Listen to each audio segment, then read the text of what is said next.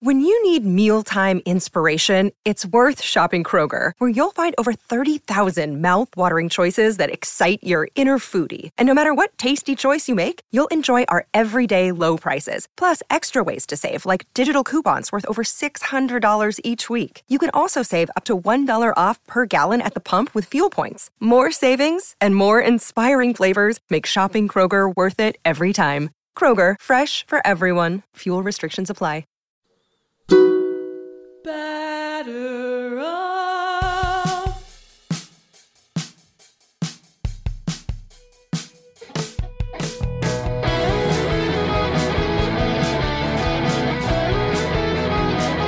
Hello, listeners. Welcome back to A Pod of Their Own. This is episode 171 of A Pod of Their Own. I am Allison McCague, and I am joined this week by my lovely co hosts, Linda Surovich. Hello, Linda. Hey, Allison. And Maggie Wiggin. Hello, Maggie. Hi, Allison. So, uh, we appreciate you listeners for bearing with us as we took our own, our very own All Star break uh, last week and didn't have a podcast. So we are back, uh, first, second half pod. Um, as it so happens, last week would have been kind of the best week to record a podcast, maybe all season, and the only good week to record a podcast. I think Um, we'll get another good week. yeah, maybe Um, one more. Good another week. good week. maybe we'll see. Sure. I, I'm, Um, gonna, I'm going out on a limb. We will get a whole week where it's not horrible. Maggie's bold prediction. That's my Wow. bold second half second half. prediction. Let's go. Uh, we, we should set like over unders or not over unders, but like lines on like what I mean, uh, under. Definitely what- under. no, not, I don't even mean over unders, like, but just like set betting lines on like which week of the season it will be, or like I guess over unders on like before before August thirty first, after August thirty first, like when will the good week be? Oof. Man, I'll have to think about that. I'll have to look at the schedule. I'm gonna say the week I'm uh, away from vaca- uh, on vacation, so I Mm, don't enjoy it. That's When are that's the always a good week to pick. when are the Phillies back in town? Ooh, yeah, true. I don't know. All right. Um, But yeah, no, that was that was the week. Yeah. Uh so yeah, since we last recorded um a podcast, uh which was like right before like July 4th, um the Mets had a 6-game winning streak during that time. Um but then they uh, th- this was heading into the break, but then they lost four straight games. Uh the final two games of the Padres series right before the All-Star break and the first two games of the Dodgers series after the All-Star break before finally salvaging the series finale against the Dodgers in extra innings yesterday as we record this on Monday. So I'm talking about Sunday. Um, yeah, so things were feeling good. It seemed like the Mets were back, baby. Like maybe they could put a little bit of a run together. Like obviously they were still even after the six game winning streak, pretty far out of contention. I think at the peak they were like five or six games out of the wild card when they had won those six games in a row but it was like at least like you could squint your eyes and see it for a bit. It was like they swept a Diamondbacks team that had been performing quite well. Um, and they, you know, they kind of took it to them. They they handled them pretty well. And then right away it was almost like, no, no, no. These are the 2023 Mets. You you forget. I feel like they never beat the Padres, though. yeah, true. Even when the Padres are also equally disappointing uh as the I Mets feel like we've season. we've been playing a lot of the equally disappointing teams. and And we not have winning. turns out no, it's not equally. No. it's Yeah. unequal. Yeah, I mean, and the, the like the vibes started off great against the Padres. Luckily, uh, and more of this later on my walk off win. Um, luckily the uh the the they won the first game of the series, which was the one game I attended on Friday, and it was like a really fun game. Like they won in extra innings, it was exciting. Um, but you did see like you know bits and pieces of the of the 2023 Mets that we know at this point uh rearing their ugly heads during that you did, game. You did almost say that we know and love. that, no, that we know yourself. that we know and hate. Um, it- they played very bad defense in that game. Um, you know, they they were kind of lucky to pull it out in extras. Um, there were a couple of things that broke right for them, like that funny Tommy Pham Deke of Ha-Seong Kim. Uh, that like kind of was lucky for them, and they won in spite of themselves. And then the the final two games of the Padres series and the first two games of the Dodgers series, particularly the Saturday game, were absolutely disastrous. Just horrible baseball. Buck's best either. Right. Terrible. Ter- just terrible in every sense. Every Like, that's terrible it. managing. Although, like, you know, the pitching's been fine. The starting pitching's been better. Now, Verlander did walk six batters um against the Dodgers, but they didn't score any runs. So, like, I can't get too upset. And like Justin Verlander's final line was ultimately fine. Obviously, you want more than fine from Justin Verlander, but the offense didn't show up and Scherzer pitched great. You know, the offense didn't show up. They almost Senga lost. was like, also great. Senga was also great. Like the the starting pitching is is figuring itself out. You know, like Carrasco had a great start in his last start. Like the starting pitching is actually looking okay, which has been the thing that's been their issue all year. Of course, the second that the starting pitching kicks itself in- into gear, they stop hitting, and it's like. This is what it's been with this team all year. They can never do everything right at the same time. They do one thing well and everything else poorly. And that's just the way that's how that's how bad bat- baseball teams play. Like even bad baseball teams can look good at a thing on occasion.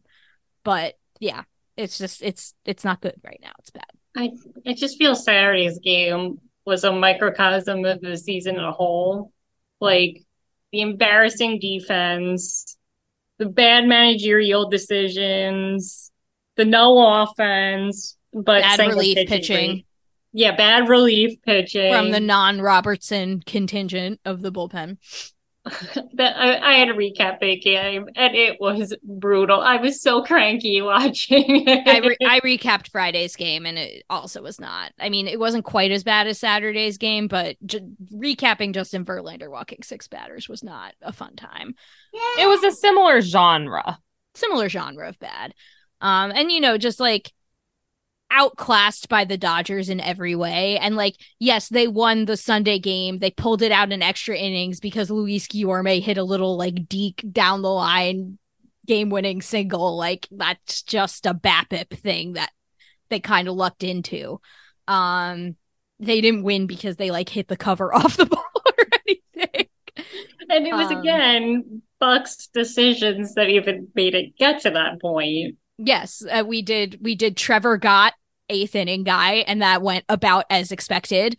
Um, the, he did. Yeah, David. Robertson pitched two innings in that game, so he was clearly available for two innings, but he didn't he- pitch in the eighth when they had the lead. And he Well, hadn't if he was- since before the All Star break. Well, I was wondering if he had been available for two innings yesterday. Why was he not available for one. Any of the prior two days? Mm-hmm. Exactly. It's just Because he has to pitch the ninth with a lead.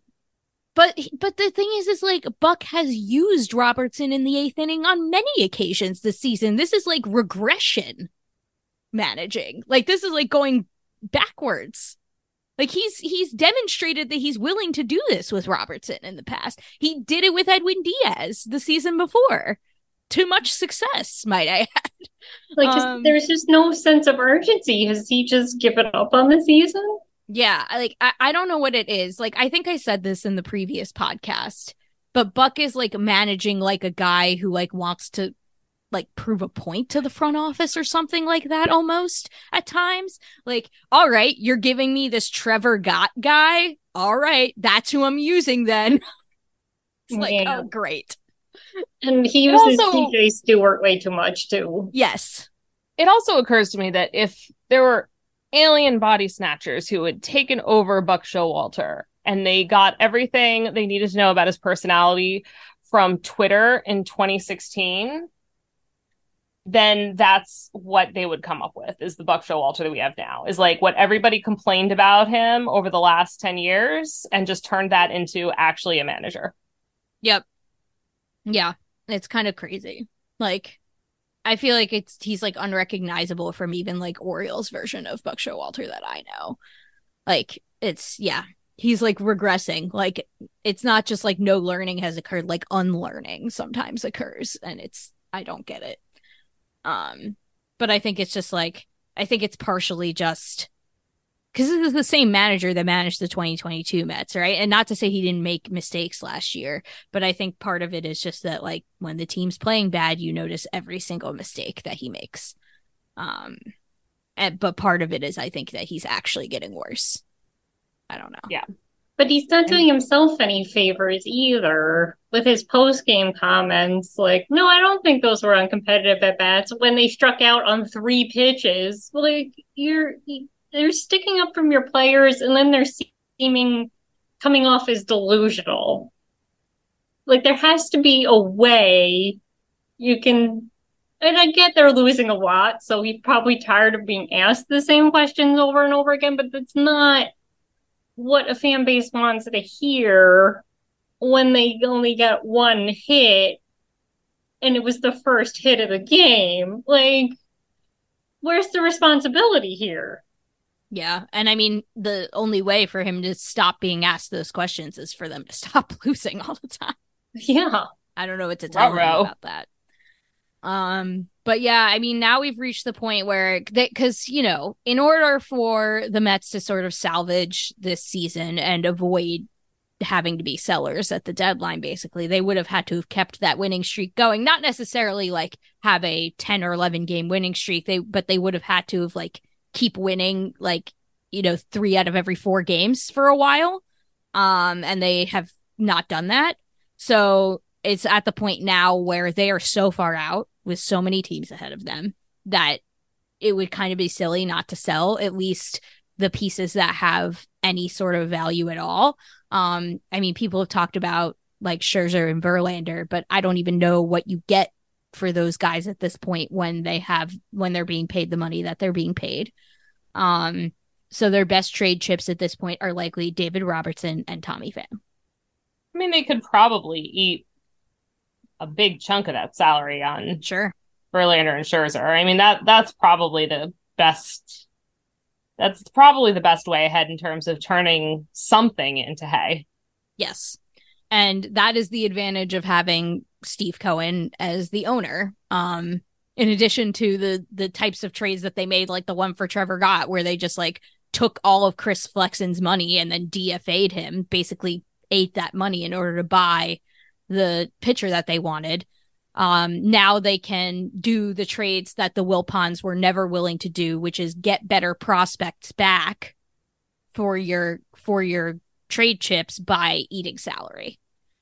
Um, and so they can do that. Um, they can do that with Robertson and Pham on a smaller scale, and they could do it with Verlander and Scherzer if they wanted to.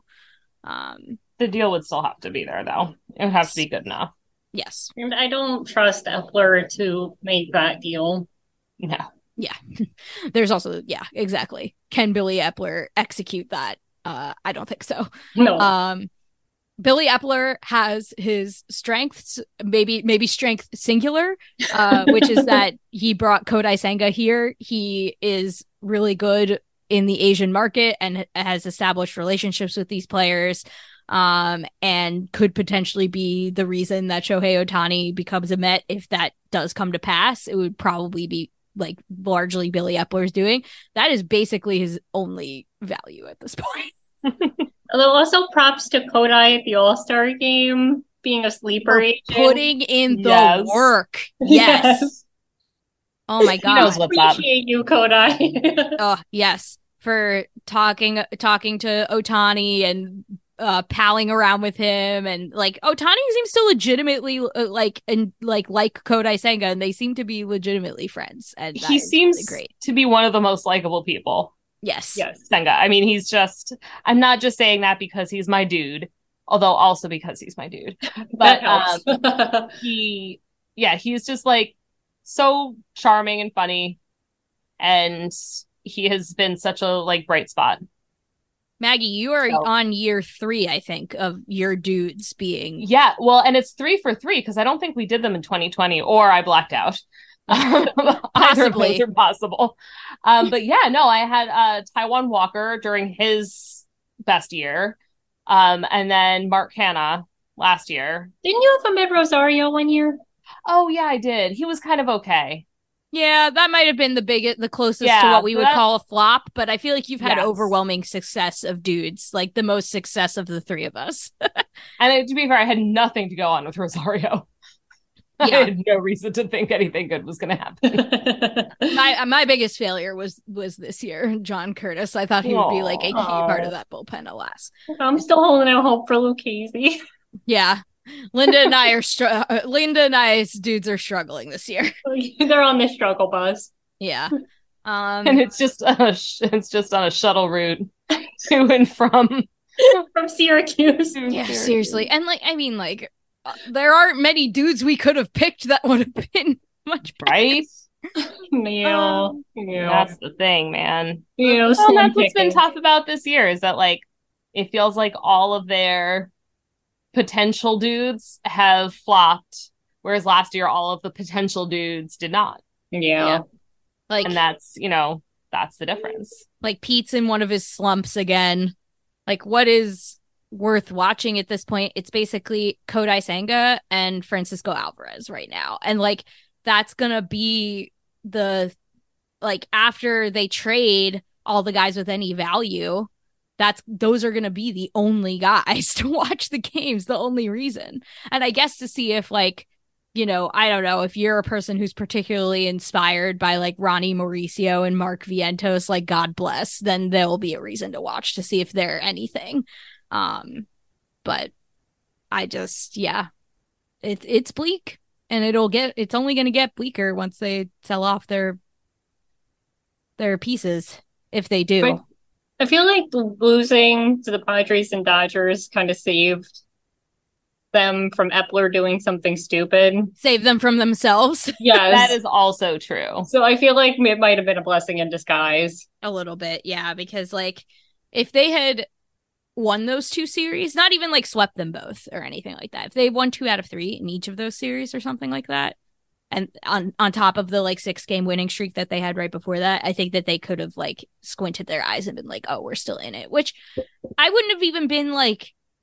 Like I wouldn't have even argued with them or been opposed to that because like that's what you want, right? You want teams to try who are within striking distance. You want them to try but it would have just sucked if they had kind of stood pat and you know nothing came Or of it. worse, like Bought- traded off somebody for I don't know some band aid. That Yeah. I mean, there's definitely worse things they could have done than stand pat.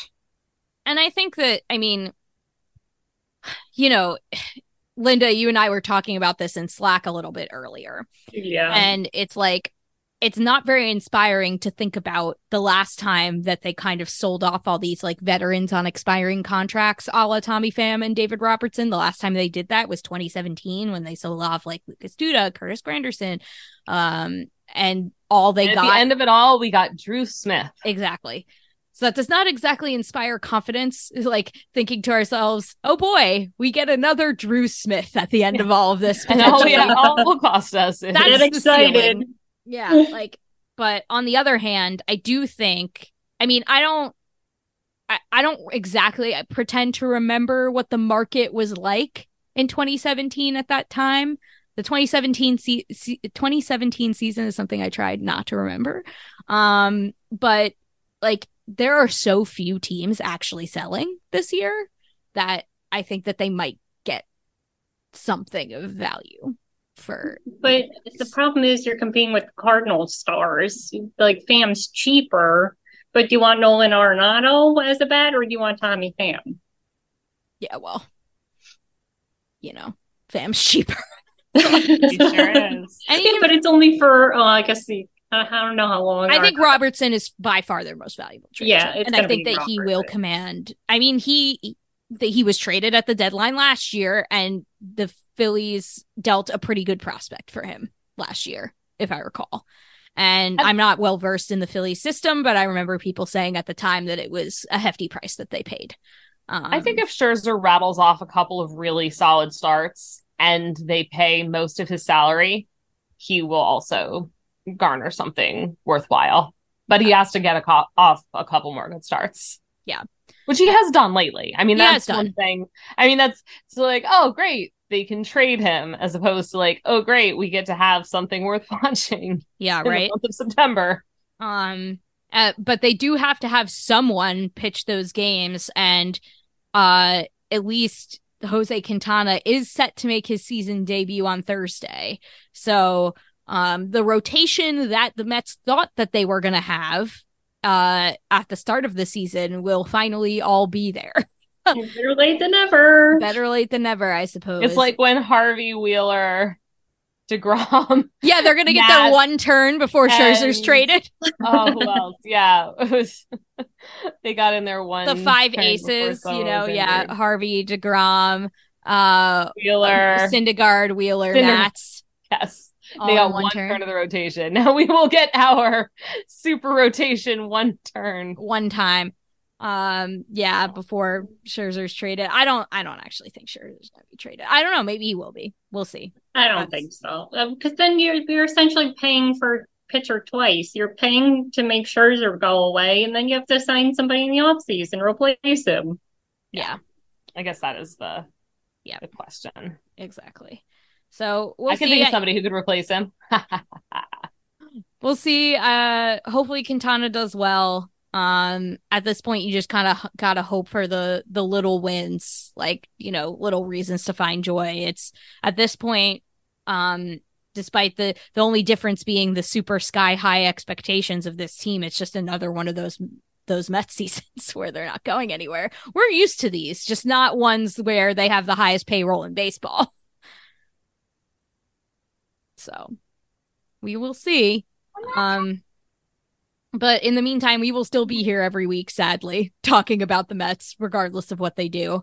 Um, and this week in the second half of the show, we have a really cool segment for you guys where we bring on some of our favorite favorite White Sox ladies to preview um the White Sox series and talk a little bit about the White Sox this year, another disappointing team that the Mets will surely lose to. Um Congratulations in advance, White Sox fans. Exactly. and sort of commiserate about both of our teams struggling and being unwatchable for most of the season. Um, it should be a fun chat. So, uh, yeah, we look forward to chatting with them, and you'll hear it in the second half of the show. So, get excited, folks. Sick of being upsold at gyms? My guy, you're currently a base member. For $90 more, I can upgrade you to our Shred membership. For 130 more, you'll be a Swole member. And for just $300 more, you'll reach Sweat Platinum. At Planet Fitness, you'll get energy without the upsell. Never pushy, always free fitness training and equipment for every workout. It's fitness that fits your budget. Join Planet Fitness for just $1 down and $10 a month. Cancel anytime. Deal ends Friday, May 10th. See Home Club for details. Hey, folks, welcome back. Uh, for the second half of the show this week, we have some of our favorite White Sox ladies on to preview the upcoming series and commiserate about our two disappointing baseball clubs. Um, so, welcome to Crystal. Hi, Crystal. Hello. And Keelan. What's up, Keelan? Hello. And say hello to Colleen. Hello. And Janice is here too. What's up, Janice?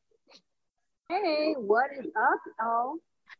So we're so happy you guys could all come on. So thank you so so much. Um, we'll just get things started by um, asking you all about. Obviously, we we uh, we can commiserate. We both know what it's like to root for a struggling ball club this season in the year of our Lord 2023. Um, and you know, uh, so it. What do from a from the White Sox perspective, like what has been kind of the biggest driver behind the White Sox particular struggles this season? Do you think? I mean, yeah, I would start with like, oh, go ahead, Janice. Oh, sorry. Yeah, yeah. You could pretty much start everywhere. There, there has been so many like huge, like lofty expectations for at least the past two, three years. And uh, yeah, I mean, the White Sox got a new manager. Uh, essentially, handed out the biggest contract in team history to Andrew Benintendi.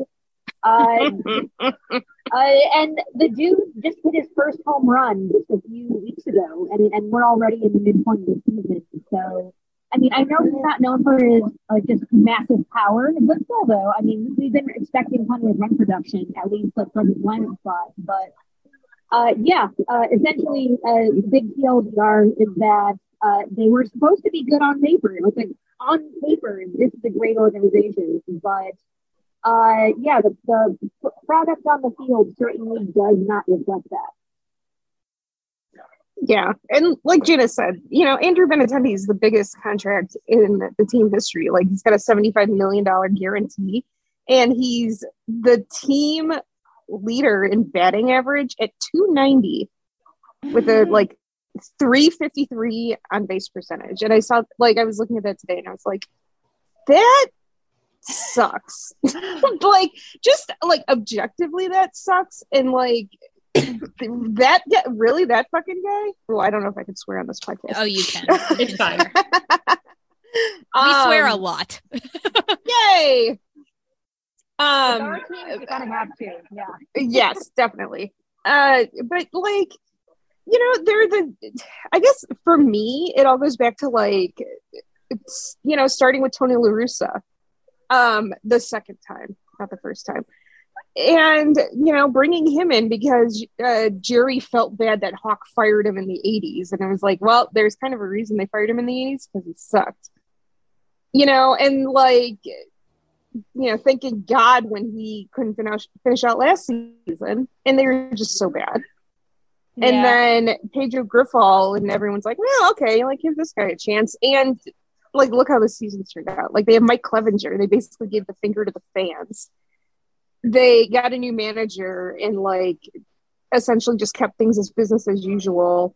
And like, did y'all think something would change here? Like, I don't know like does the org think that everyone's stupid i mean and they knew something was going on because uh they canceled sox fest like that should have been our clue that they just didn't give a shit Yeah, I Yeah. saw someone on Twitter say that uh, Tony La Russa was just a symptom of the larger problem, and I was like, that's a great way to put it because I think that Yes. describes exactly. That was just like one symptom among many.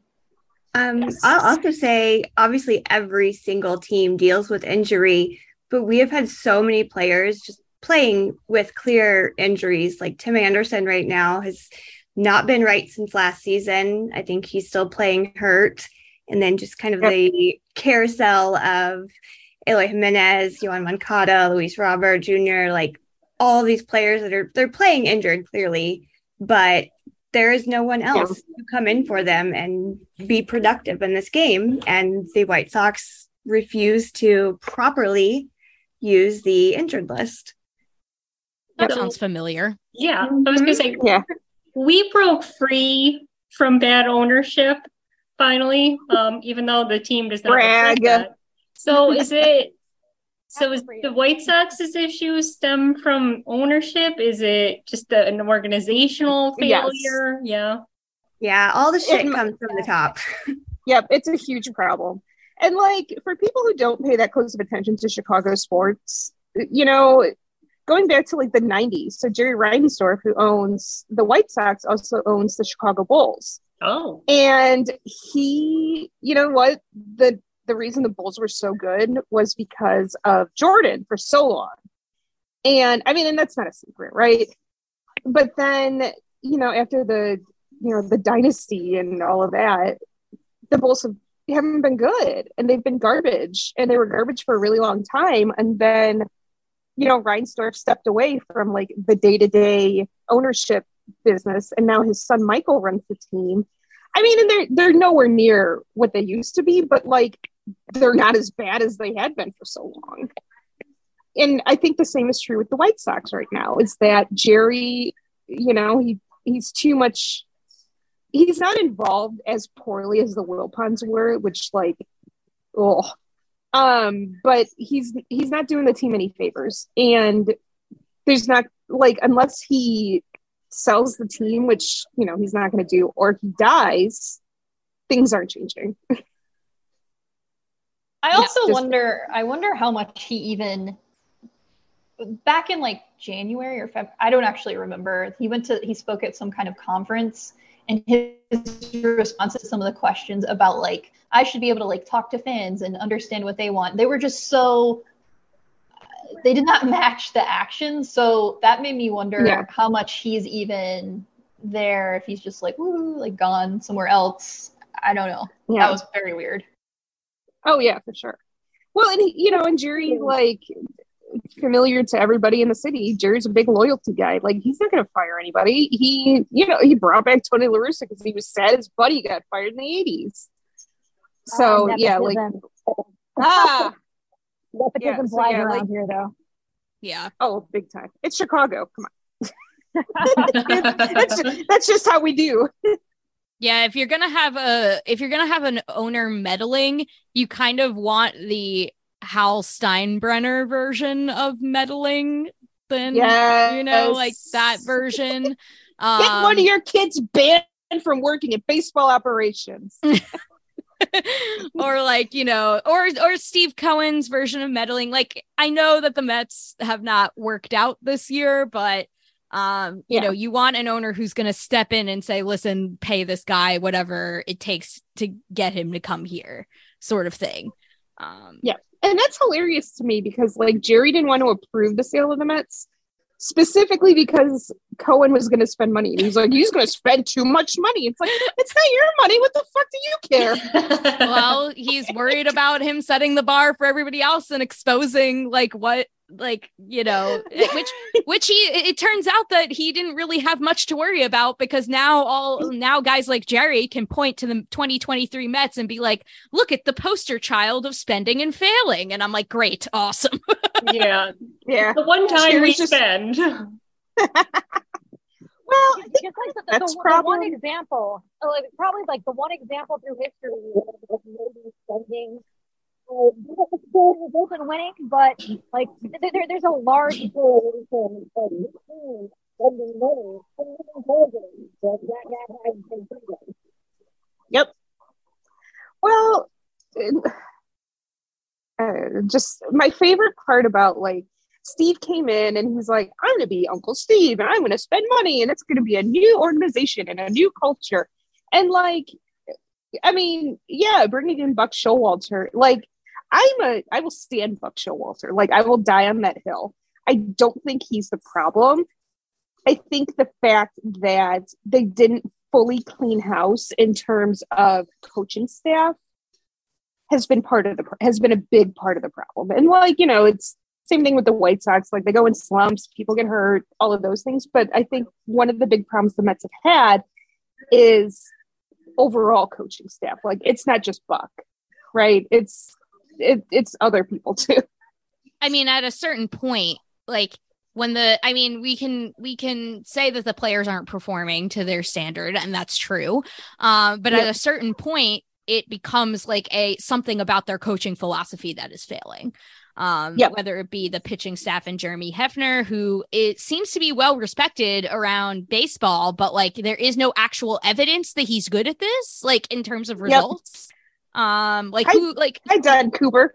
who's who has Jeremy Hefner fixed? Certainly not David Peterson. Certainly not like you oh know, like, God. you know, the, like and you know, Verlander and Scherzer's struggles are a different thing. Like they're veterans, they've been doing this a long time. But like I look at guys Yeah. like David Peterson and Tylor Megill, and I think to myself, like, what evidence is there that this coaching staff is helping them? None, really. Um, Right. And so- we and the White Sox saw that too with their their pitching coaches. For example, like Cooper got like I I have no idea how he was able to ride out on that team so long. Like even Ozzie, you know, got let go a few years after the World Series. And you know, they brought in Ethan Katz because oh my god, Ethan Katz is so great. You know, he was doing such great work at you know, as the assistant coach on the, you know, and the Giants and at the the high school everybody comes from in California that I can't think of the name of right now. Harvard, Um, Westlake. Harvard Westlake, thank you. Words are hard, but like the last couple seasons, I mean, there's been some struggles, and at some point, it's like, okay, you, got to look at, like you guys said, the coaching philosophy. Like, what is going on? Yeah, exactly. And it's like, you know, with the White Sox, it's like it's one thing when like Lance Lynn is is doing what Lance Lynn is doing. Um, but it's another thing when you're not like maximizing what you can get out of like younger guys. That starts to be an issue of like coaching and player development. Um, Mhm. which the Mets also suck at. Dylan Cease just got his first win in two months. Like, Oh my god. That's what bleak. the? Yeah, And didn't didn't Giolito take a step back this year too? Or am I making that up? last season he did. This season Okay. he's been better-ish. Yeah, I mean, Yeah. if, if you're if lot of players. Uh, he was not the White Sox my opinion. Uh, but yeah, he's definitely not posting the same numbers that he did in 20.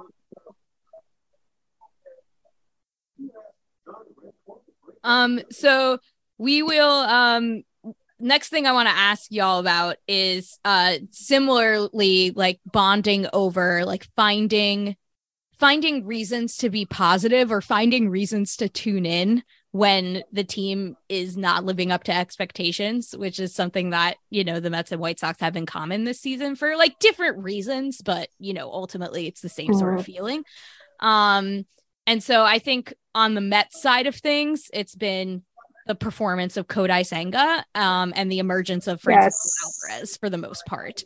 Um, those have been the two like biggest bright spots this season, like kind of by far.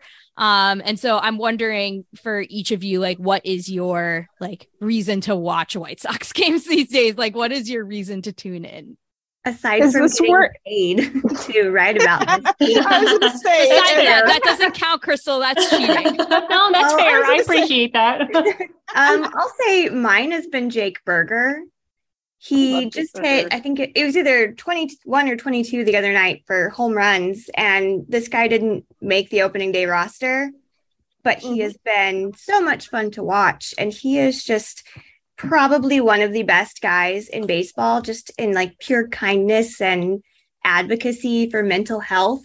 Um, that's a big Yep. part of who he is. You know, he's he tore his ACL twice and almost never played baseball again, and then is back and is one of the hottest hitters on our team. You know, where you Didn't can be he also have an. Achilles thing too? Yeah. yeah, Um, he had, he had all kinds of crazy. yeah, he's he's been through the ringer, and then he Mhm. comes back, doesn't make opening day roster, gets called up because you know obviously injuries keep happening, and then he's you know one of again the hottest home run hitters. You can you can scroll Twitter while you're watching a game, and if he does anything, you suddenly see like twelve people tweet out Burger Bomb at the same time. He's just he's fun. He's really nice, and I just he's like the one person right now that I just can honestly say I enjoy watching him, even if he's kind of slumping. He's he's still been a lot of fun this season. Is You this mean where I I can admit that I don't watch the team? Oh, oh yeah, sure, obviously. I haven't been watching. I, it's just so painful to watch. And like, God bless Crystal and Janice and Keelan for being able to do it while not. And you know, I don't I just- actually, not I often. like you, Colleen, I'm like, ugh. But yeah, I just can't. Like, I li- you know, I I went through it. The rebuild, the quote unquote rebuild seasons. I can't fucking do it. I'm tired, y'all. Yeah. Yeah.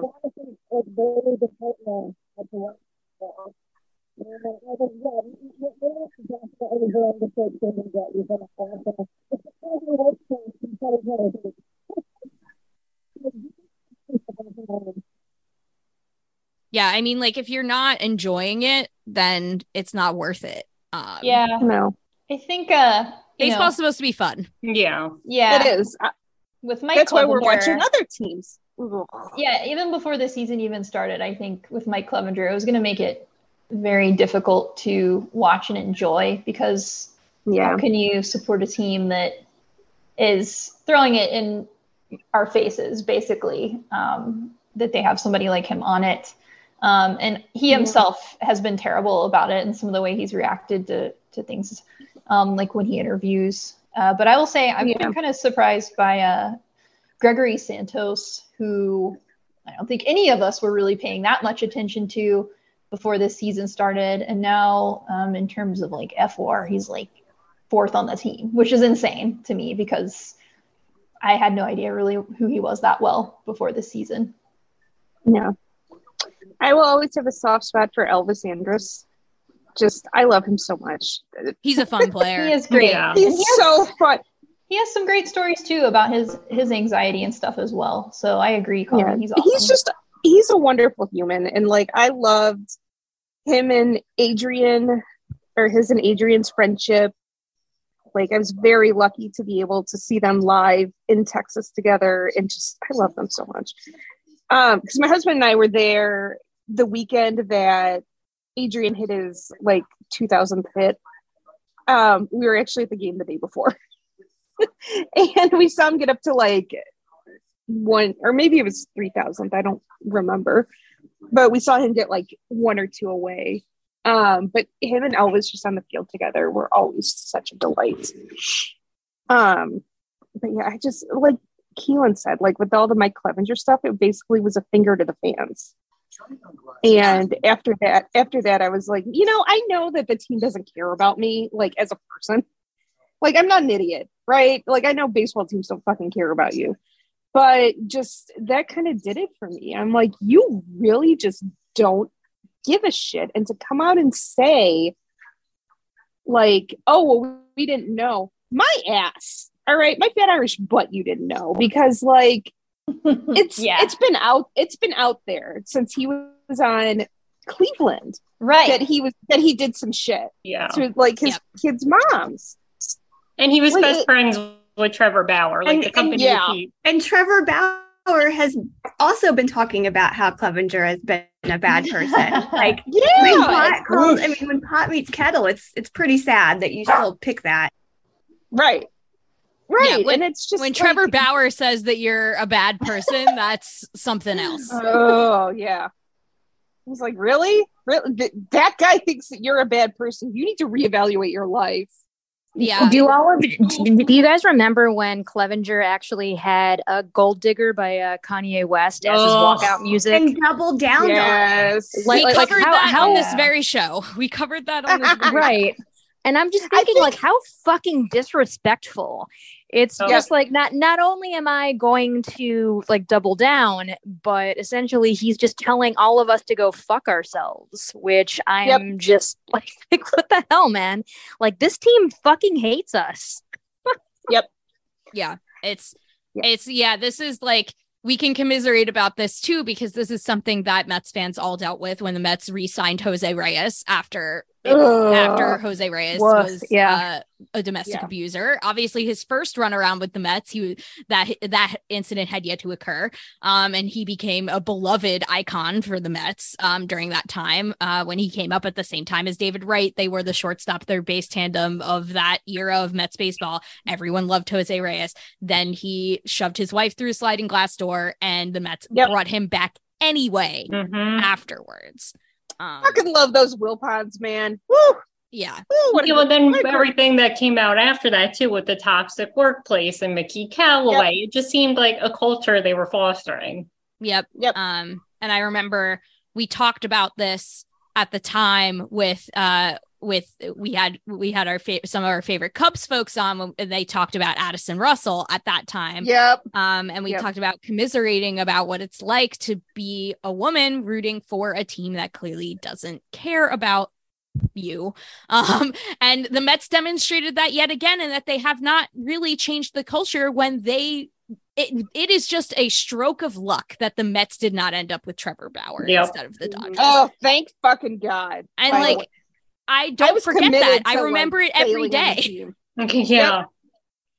Um, Well, Yep. to be fair, the Cubs also had a Aroldis Chapman. Oh, Yes. for yes, that's right. And So I had to And- constantly donate money during that World Series run because I hate him so much. Yep. Well, and here's like kind of the best part about the World Chapman thing. They still talk about, oh, he did, so, he was a hero in the World Series. I'm like, He he's not a hero. that game. Mm. At what cost? He's he's not a hero to the girlfriend he pointed a fucking gun at. But Well, sure. that's the thing too. You know, there was an uproar about that. There was an uproar about the Astros acquiring Osuna. Like they, these teams directly benefited from domestic violence, clearly. And so Manfred was like, "We'll change that. We'll make sure if you're suspended, you won't you won't be able to be, you know, acquired by another team." Has that happened? No. Nope. So clearly, we also know where Manfred's priorities are. They've But we- only had a domestic violence policy since what, like 2015? Yeah, it was recent. d- yeah, like, do we need to really go back in the archives and see like what shitty men were doing before Oh. they got before we fucking looked at them? I mean, I've got an entire article about all of the things since 15, just 15 Yep. alone. This is, oh be- Oh I mean, I have some before too, but like just 15 alone, there have been probably 15, 20 incidents where something has happened and nothing was done about it. Oh, I Yep. mean, like Mets fans idolize the 1986 Mets. I have news for them Ooh. about That's a rough time. the character Yep. of those players that you love so much who were on that team. Um, and the Yep. Well, things we've that they got have Daryl Boston as a base coach. And oh, and Daryl Boston's so cute. He had the little Yeah. whistle that he blew, and they made a good play. And it made the Royals so mad. Hey, Daryl Boston also raped a girl, but you know, whatever. yeah, it's Like, oh, but it's cute because he has a whistle, and it makes Oh, Royals God. fans so mad. it's just relentlessly depressing um and Yep. you know like like you, you guys were saying like people knew about clevinger the way if people if, if Yep. people like us here on the internet if we knew about clevinger you bet your ass the white sox knew about clevinger And we were warning people about Bauer before Yep. that. Yeah. We've been warning people about these scumbag Yep. players this entire time, but no one thought, hey, let's listen to the women. Nope. Well, and like, and I like some national reporters sometimes. What pisses me off and continue and pissed me off when it happened, like ESPN. Oh, Trevor Bauer, what a quirky guy! He's so cool. He's so smart. He's so he's so Oh, quirky, yeah. and that makes He's people mad. innovative. Yeah. Oh, that's what makes people mad. No. And then our very own Jason Benetti, who is also part of ESPN, we would watch the games like locally. They would be playing uh Cleveland. Oh, Trevor Bauer, you know, he's just such a smart guy and he's so innovative and he's so interesting. And have to listen to Jason Benetti blow smoke up this guy's ass when I know when I've complained about him on Twitter, like, hey, Trevor Bauer is kind of a shitty human, you know, I'm getting screamed at by his fan base. He's Or, also like- not that smart. He's not Clearly. No, No. If you're di- I'm sorry. If you're dicking around with a fucking drone during the playoffs and you cut your finger, you deserve He's like the day you have. Musk. Yes. Yes, oh my god, that is such yeah. a good comparison. he is baseball basically a, a, a complete idiot's like sm- like ideal of a smart person. Yeah. yes. Oh, that's so such a good call. He's so fucking smug about it too. Like, oh, I'm so smart. Look at me. No, no, you're not. Shut Like, the fuck no, up. I want to pitch in Japan, really. That, that No, you didn't. purpose. oh yeah man. it's why it's always been my dream to pitch in japan my column And then get Oh, demoted. yeah Yep. and then get demoted why on- it's always been my dream to pitch in japan's minor leagues my column why it's always been my dream to be out of baseball forever my column It's like, wow, Japan has a triple A. Didn't know that. yeah it's like ugh. Um it's like- with Clevinger too, it wasn't just with women. I remember Francisco Lindor having to call him out because he went out breaking protocol during the pandemic. And Lindor was pissed because Carrasco was fighting cancer at the time or just coming back from fighting cancer. And he totally just blew COVID protocols. Like he's irresponsible. He's Yeah, a they bad fucking went to teammate. Indiana. It was him and um. Oh God, the guy, the kid whose Zach uncle. Plesac. Plesac. Yeah, Yeah. please. They, you know where they went? They went to. They went over the fucking border to Indiana. I'm like, listen, if you're gonna get, like, if you're gonna get busted partying during COVID, don't fucking do it in Indiana. Indiana. Like, are you are you guys fucking kidding? Where'd you go? Uh, Fucking Hobart? that's where i like to get lit is indiana Yes. Yeah, woohoo! And Merrillville. Yippee Go get those gummies, soak them in vodka. That's what they're doing. Fuck yeah, you mean those that's Jello shots doing. in Ju- Jello shots in a Jewel parking lot? What Yeah. absolutely just like chaps my ass about this entire thing is like, all right, so Clevinger broke protocol uh, with Plesac while he was in Chicago, and the White Yep. Sox front office was like, we want that. Ugh. yeah that's the guy we We- want that's our guy W- We absolutely want this like like over four ERA type guy who has not had great stuff like for a very very long time. And so, uh, yeah, th- th- th- there were just a lot of troglodytes online defending this guy. And I'm like, all right, so he had a, an okay spring training, but I essentially predicted that he would Matt Latos out. where yeah, he'll Yep. have like maybe three or four really strong starts at the beginning of the year, but uh XERA doesn't lie. XFIP doesn't lie either. Like Nope. both of those stats were sky high and I'm like, all right, so he's going to come crashing down to earth really quickly and really soon.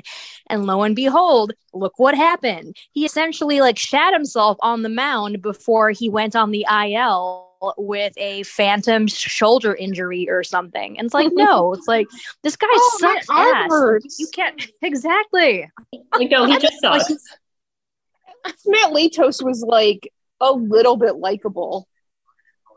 He had like a cat. He had was cat like Latos. Latos. He Yes, did. cat Latos. You know, like He did he have was cat. a little Latos. like he was kind of likable, and Clevinger is Nothing about as likable. entertaining as no. He's a garbage.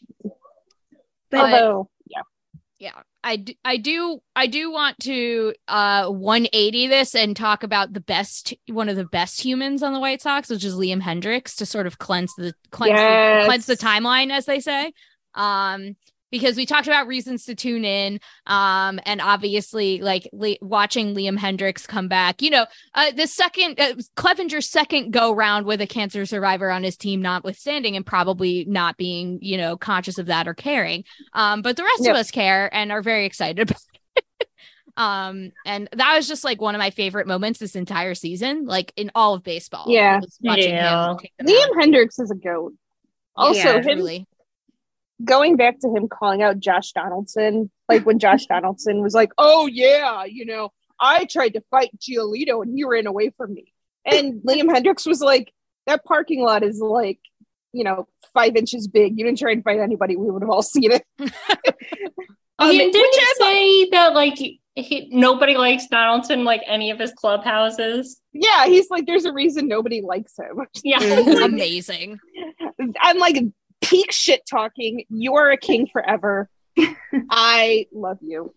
like that immediately endeared himself to me.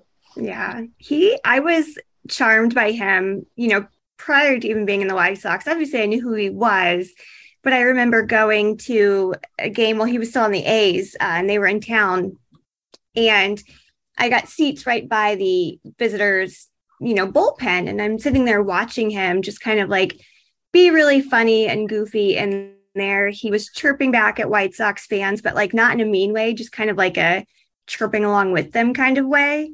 And he was just a blast to watch. And all I could think about was, man, this guy is so fun. Like, I wish we had someone like this, someone this fun. And then, you know, before you know it, he's on our team.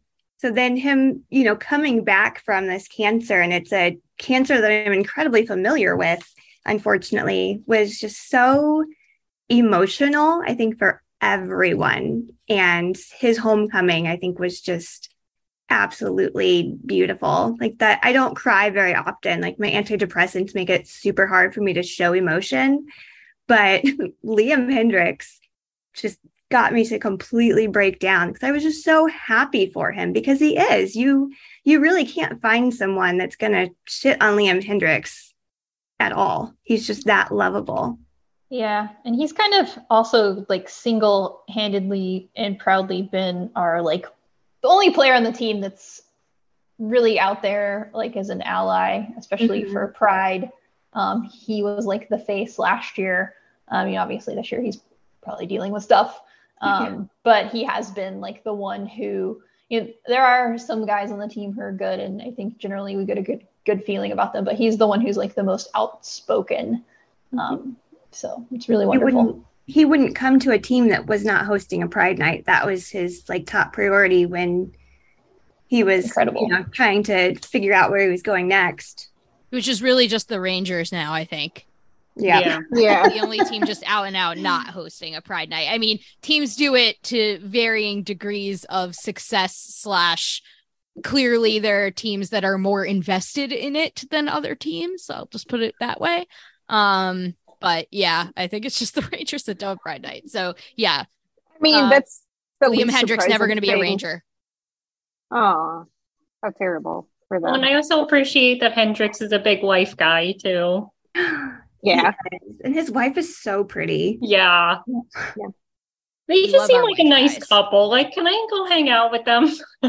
yes, they really do.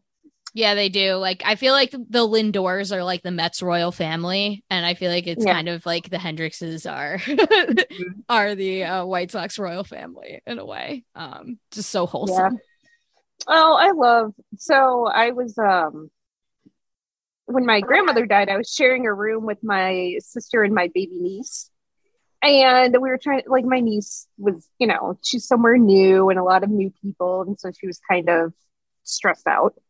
Um, and I was showing her picture, I was showing her video of Francisco Lindor's daughter um during the play after the playoff press conference when she was like looking for Buck and I found like different videos on Instagram of her like just dancing, and oh my god, my niece loved it. I'm like, she's a Lindor fan. Oh, Lindor's big- daughter is so cute, She's and now so two of them. Oh my gosh, they're so cute. Like, ugh, Lindor going full girl dad mode is like one of the well, uh, we're talking about bright spots of the Mets season, like just Lindor's general girl dadness. yes. Is, yes, is a is a bright spot for the Mets, um, for sure. Oh, so wholesome. We love it. so Yep. Um, so the last topic I kind of wanted to ask y'all about was uh about All Star Game and Home Run Derby thoughts because we haven't recorded since uh since the All Star Game and since the Home Run Derby. Um, and we both had players represented in each of these events.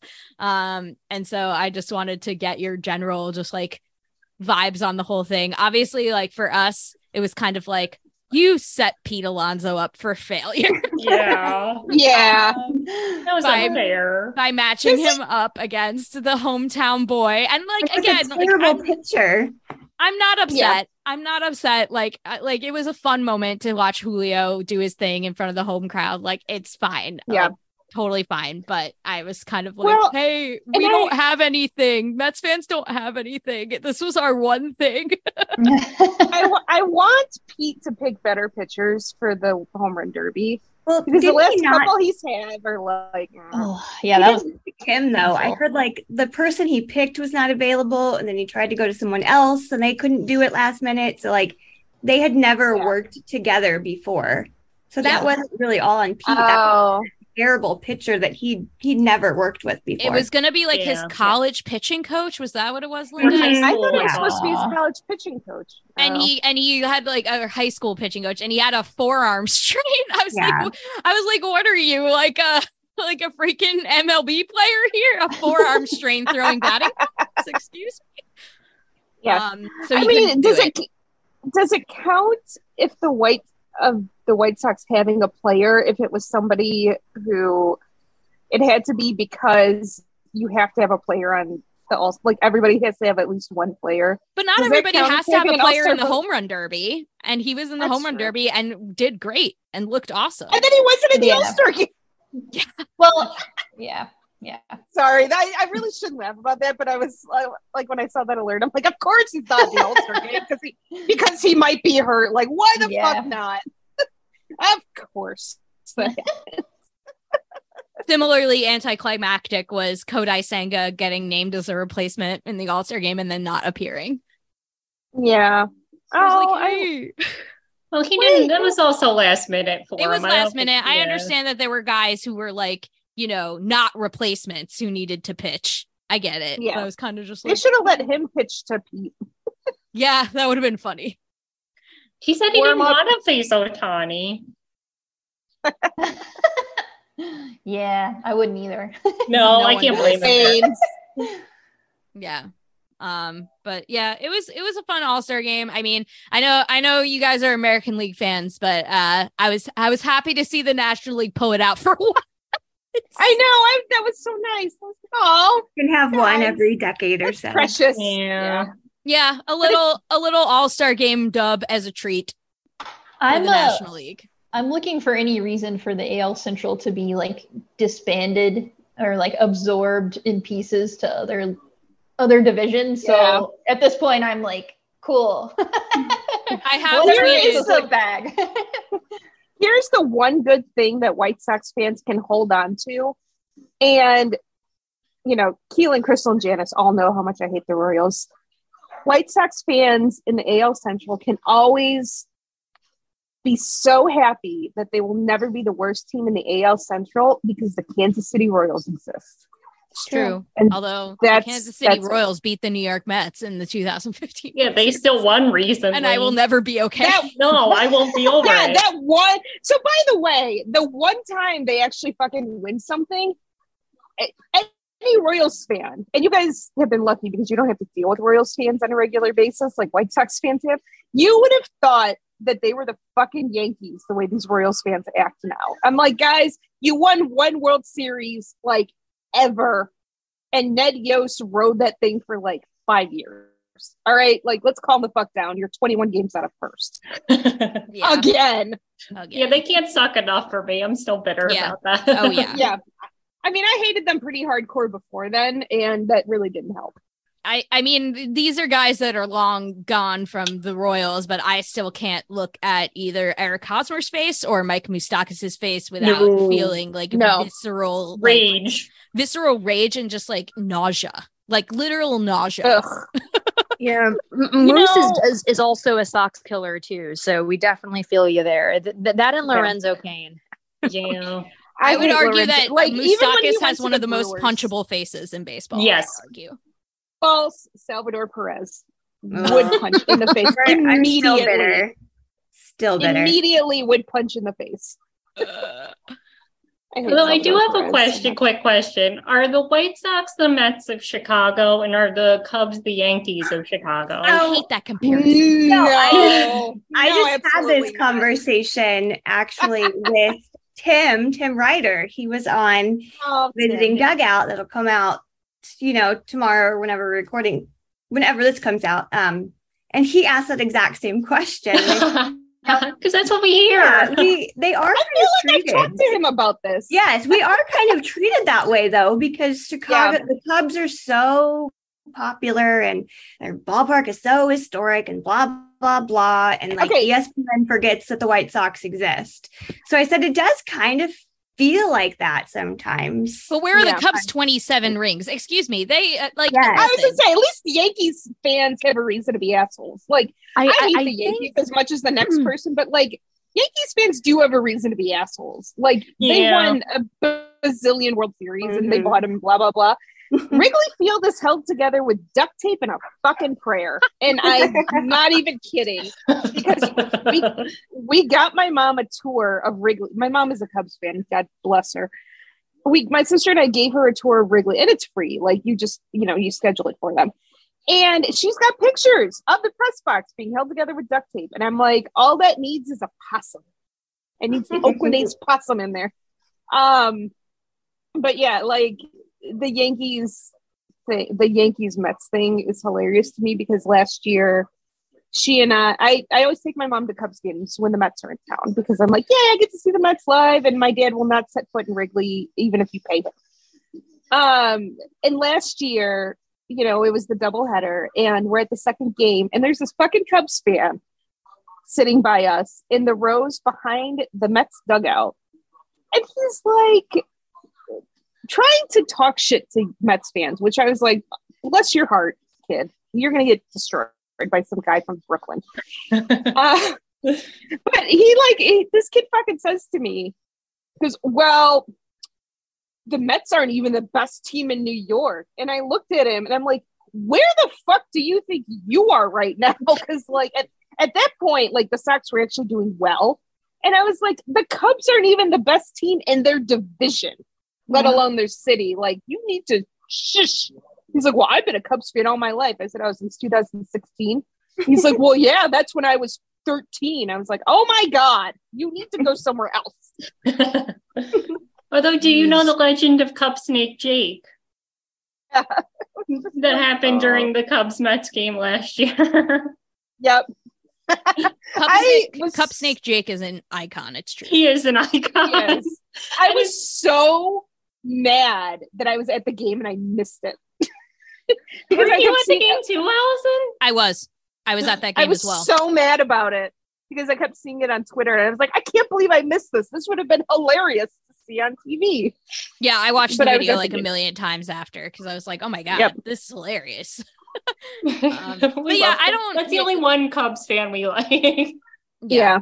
Well, and uh, we, we like we like our friends who beat. Oh, yes, who beat Sarah, Blue. yeah. they're allowed. Um, Sarah's wonderful. Sarah's wonderful. They're allowed. There is one.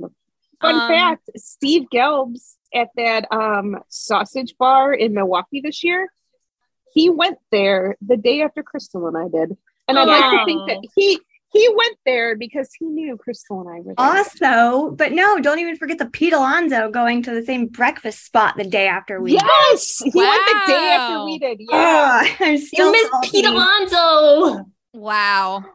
I was so mad. I just know that, That breakfast, and I that breakfast place days. was dope. Oh, it was so good. Even though I burnt my tongue on oatmeal, it was so good. Wow. That oatmeal was hot like an hour later too. I That think was- like my entire esophagus was burnt, but it was still really delicious. um, that oatmeal defied the laws of physics. yeah, I just think I don't know. I, I like I think the Cubs White Sox like uh like dynamic is completely different than the Mets Yankees dynamic in both like better Yeah. and worse ways. I guess I don't know. Like I just think it's very very different. Like I don't know. The Mets have a I- lot of little brother syndrome and always will, but like Yeah. it's it's a different thing.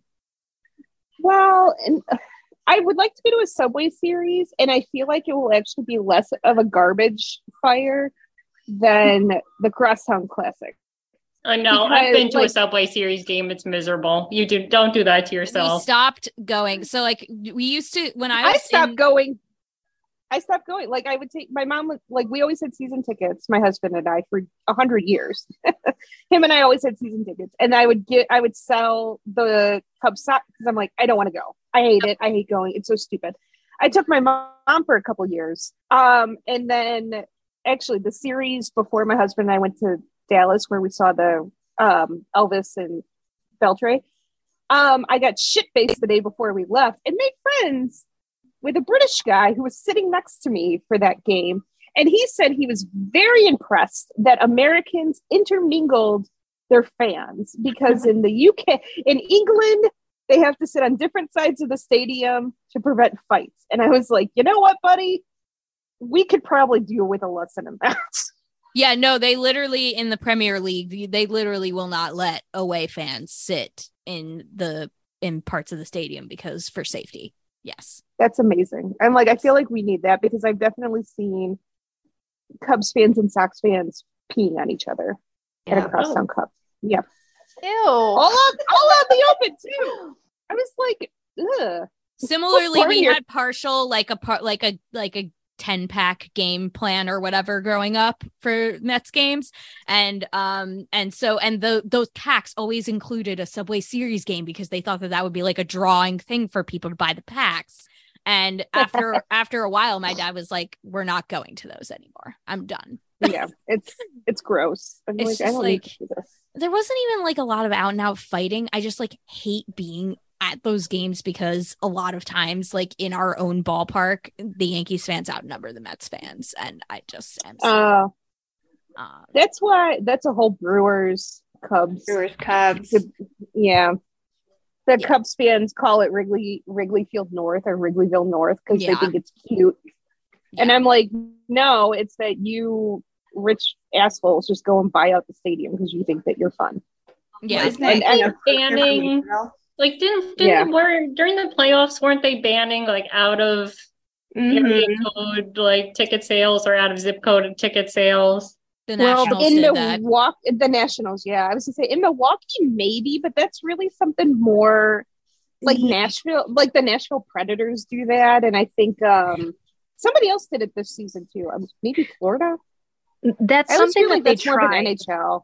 Yeah, Yeah, they they they tried to restrict ticket sales to just Wisconsin addresses, but the thing is, though, uh, Wisconsin has a lot of Cubs fans. Mhm. So Yeah. essentially, you're just uh, you're essentially selling Brewers tickets to people, Cubs fans who just happen to live in Wisconsin. So no, that's not going to work. yeah, and also like StubHub exists. you know, that was like when my husband and I visited Nashville, we couldn't get tickets because obviously we had a Chicago address and zip code. Um, I just bought tickets on StubHub when we got there, and I was like, "Ta-da! I circumvented your They, Your you know. ironclad system. yeah, I was like, haha, suck it, Predators. Also, worst team in all of sports. Yeah. The Nashville Predators. Those fans Yes. were awful, to, awful to us. I actually, and this, I was a Blackhawks fan my entire life up until all of the the other stuff came out about them with the sexual abuse. And my husband and I are there. And you know, my husband didn't grow up with hockey, but like he watched, you know, he watched it when we started dating and got married. And we're at the pred the National Predators game, and you know, we have Blackhawk stuff on. You know, no big deal. We're not like we we've traveled to other arenas and to see other teams before. We're not obnoxious about it. And this drunk Predators fan looks at me and goes, "Oh, does your neck hurt from looking at us in the standings?" No. like, Oh. And I turned and I'm like, first of all, Irish kid from the south side of Chicago, like I am mean as fuck. All right. And I just turned and looked at this guy. I said, No, it hurts from looking at all our fucking banners in the rafters. Nice. and his buddies were like, Ooh, she got you. I'm like, get get the fuck away from me. All right. I got spit on at Citizens Bank Park once, so that's probably my worst fan. Ew. No. I would Just oh, I would. Unprompted too. Just like I was wearing a David Wright jersey and a drunk Phillies fan did not like that. So that was Mm, my personality could never. Mm-mm. I think I I was would- like I'm like I'm mean too and like if I'm prepared I can be very very rude but I just I was so stunned by it that I just think I just stared at him and like I I think all I did all I said was what the fuck? Oh yeah. I see that's the problem. If i'm unprepared i will full on go ape shit. Like i will lose it. Like if somebody spit on me zero thought process. Like i would be a tiktok video. I'm easily like, just like stunned into submission because I'm constantly just like appalled by the levels of hu- that humanity will sink to. I guess I'm just like not every time I'm surprised by it somehow when I Yeah. shouldn't be.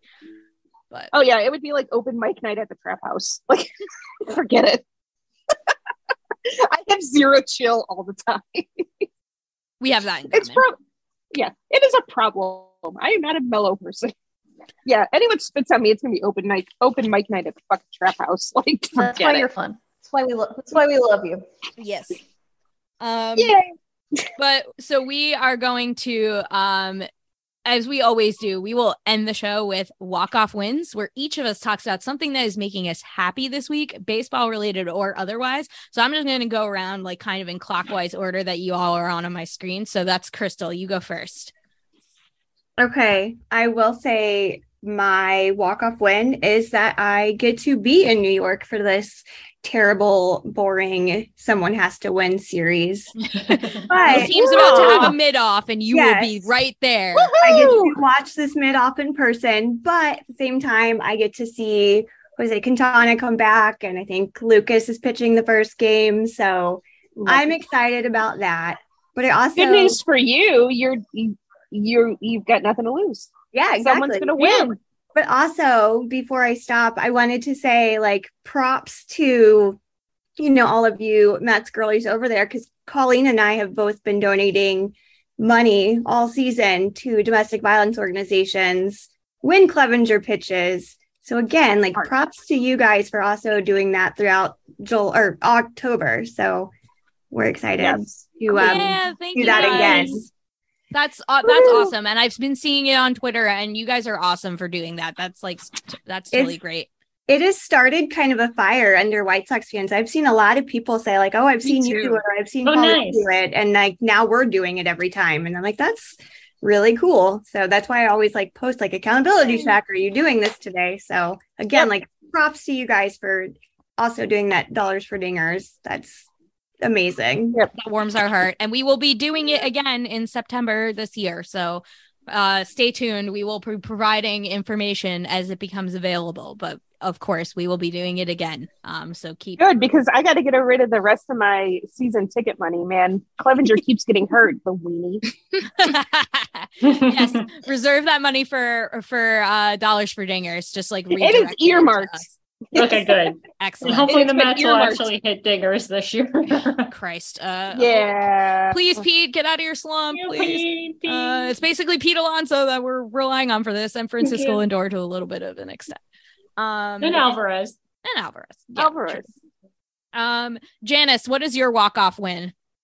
Uh, so my walk off win, uh, it's actually happening next next week. Uh, so uh, next week is my anniversary, and so uh, what we are doing is we are actually going to Minneapolis uh, to uh, lo and behold see the White Sox.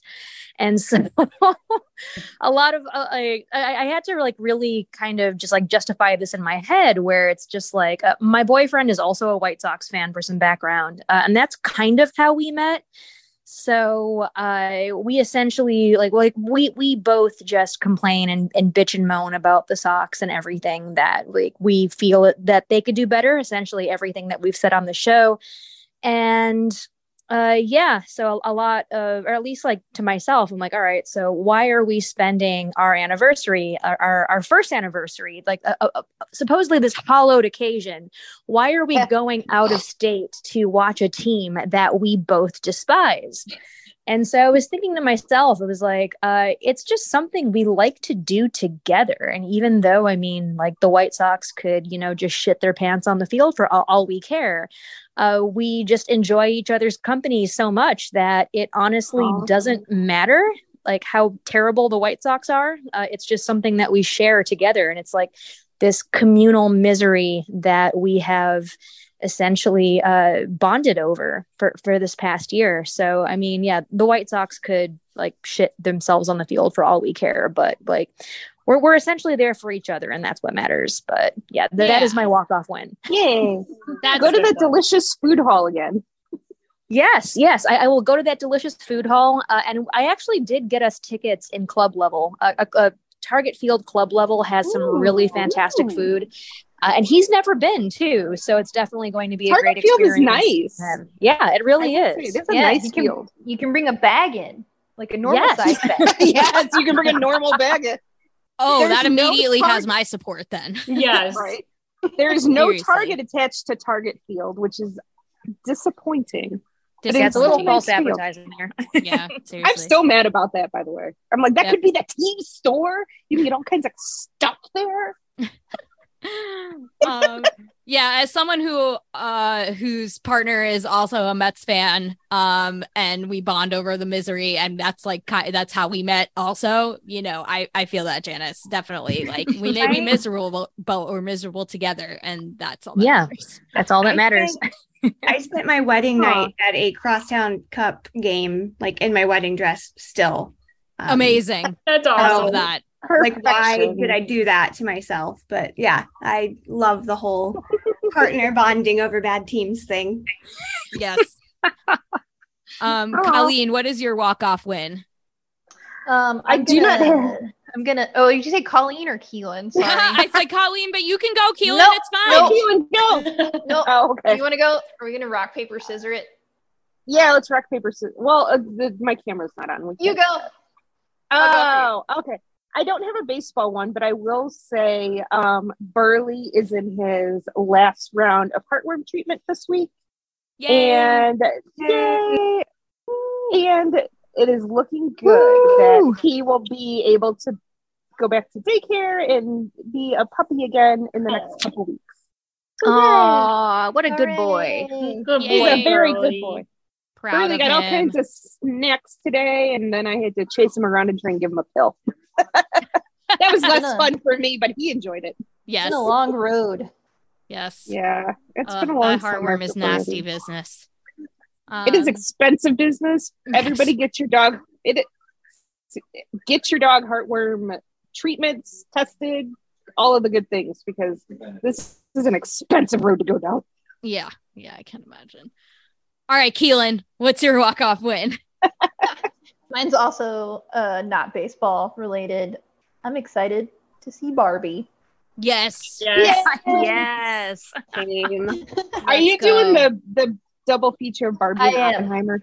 The Barbenheimer, yeah. Barbenheimer. Yes. The government is so Okay. happy that Barbie's coming out at the same time. I will say, it's got to be. Barbenheimer. Amazing. I'm excited for you. Um, That's exciting. Linda, what is your walk off win for this week? Well, thank you, Keelin, for doing that because I we're doing a Barbie day at work. so I get to dress up. I bought a hot pink dress and I'm wearing it to work. Oh my, God, my that's so goodness. exciting. That's amazing. That's so fun. So I am so excited that we're doing Barbie day and then I can do a Barbie story time. I want to come to your work. Your work is more fun than mine.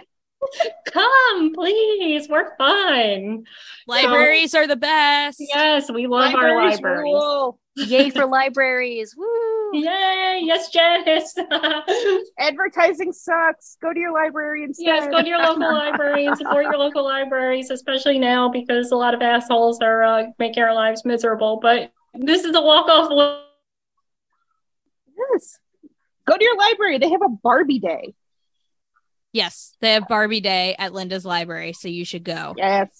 Um, so my walk off win for this week is similar, is a bit similar to Janice's in the sense that I did a ba- uh, Michael and I did a baseball trip um recently. Um, we were in San Diego for the Mets Padres series. Thankfully, Oh, we fun. to Friday's Nice. game, the only game that the Mets won.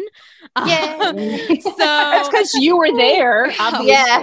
usually have pretty bad luck at in-person games. You can ask anybody who's been to many of the Mets Yeah. games that I've been to. Uh, they Oh, have not uh, done well in those games historically, despite the fact that the Mets have been better than the allowed to go to Nationals almost every year. But you know. Um, Yep. but they did win the game that uh that we attended in San Diego. They they walked it. Uh, they didn't walk it off. They were the away team, but they won it in extra innings, which was awesome. Um, it was a very fun game to be at. I enjoyed myself. Petco Park is beautiful. Um, I really loved it. It was like probably one of my favorites of the ballparks that I've been to so far. Um, along with PNC and Camden Yards. Um, so it was absolutely wonderful. The whole San Diego trip was wonderful. We went to the zoo, we did Torrey Pines, the National Reserve, we did the beach, we did everything, and it was awesome. And it was exhausting, Ooh. and you know I'm tired still, even though I've been back for a while. Um, but yeah, it was a really fun trip. Um, and that is my walk off win for this week. Oh, Um, I'm so jealous. yeah, San Diego the- seems amazing. the weather was incredible. And i had to come back to the east coast humidity and be like ugh it's 90 degrees and humid. I hate this. Um it was Wildfire degrees. smoke. yeah uh, wildfire smoke. Yep we've got that back in dc again. Yeah it's awful. Um but yeah the the trip was awesome. Uh i maybe saw the like last good mets game of the year so that's cool. Um yeah, Oh, um, thank you all, ladies, for coming on. Uh, we really appreciate it. Um, so, uh, real quick, uh, where can we find each of you on the internet? Uh, Crystal, you go first. Yeah, I am just um, on Twitter mostly at crystal underscore okay. That's C H R Y S T A L underscore okay. And then you can find a lot of things I do at South Side Sox, Willits Pen, and Pitcher List. Awesome. How about you, Janice? Where can people find your work and you online? Yeah, so I am uh, both on Twitter and uh, the Good Weather app, aka Blue Sky. Uh, so uh, my handle on both of those is Scurriosa, uh, but Twitter has an extra I because uh, someone named Solange, uh, not Beyonce's sister, by the way, I was Uh, like, has- Solange. Yeah. not not that Solange, no, uh, but but apparently she's had my handle since 2012, and uh, I, I can't get Elon to give that handle up. Uh, but otherwise, you can find my work at uh, South Side Sox, uh, Baseball Prospectus, and uh, yeah, that's all for now. Awesome. Colleen, how about you? Where can people find you on the internet? I am also on that delightful Bluey Weather app um, and on Twitter. Twitter is usually me just crabbing or live tweeting Vanderpump Rules lately. Um, both are my full name, so at Colleen Sullivan. Um, and occasionally I am over at Willits Pen, uh, formerly at South Side Sox. You can still find some old shit I wrote over there though. Um, making usually making fun of the Royals. Also probably complaining about always always making fun of the Royals, probably complaining about Tony La Russa um in the archives. But yeah, Awesome. Um, how about you, Keelin? Where can people find you? Um, On Twitter, I am at Keelin underscore 12 foot, and it is K E E L I N underscore 1 2 F T. And I think I'm the same thing other places. Um, and I'm with Willits Pin, like everybody else here, and also uh, with Razzball, and I do football and baseball for them. Amazing. Y'all should check out these ladies' work. They are all fantastic writers, um, and they do great job. Um, so you can find this show um, and all of our fantastic pods on homerunapplesauce.com. You can go to patreon.com slash homerunapplesauce to support our work. Um, it really, really helps uh, keep the lights on here and keep us employed. Um, so please, if you have uh, some spare change to throw our way, can go to Patreon and support us. Um, you can follow Home Run Applesauce on uh, Twitter and Instagram at HR Applesauce. You can follow the show on Twitter and Instagram, and soon Blue Sky. I have a Blue Sky ready to go. It's not live yet, but it will happen uh, at a pod of their own. Hopefully, that's not taken on Blue Sky. It wasn't on Twitter, so it shouldn't be taken on Blue Sky. Um, but you can find us uh, on Twitter on and Instagram at that same handle at a pod of their own. You can find each of us on Twitter. I am at Petite PhD. Where are you, Linda? At Linda Surovich. And Maggie is at Maggie162. Um, and I think a couple of us are also on Blue Sky. I'm on uh, Blue Sky at the same handle. Um, so yeah, uh, please uh, rate and review the show uh, if you listen to it on your favorite podcast app of choice. It really helps people find it. The original intro and outro music to this podcast is by Bunga. Let's go Mets. Uh, and and White Sox when they're not playing the Mets. And don't forget, there is no crying in podcast.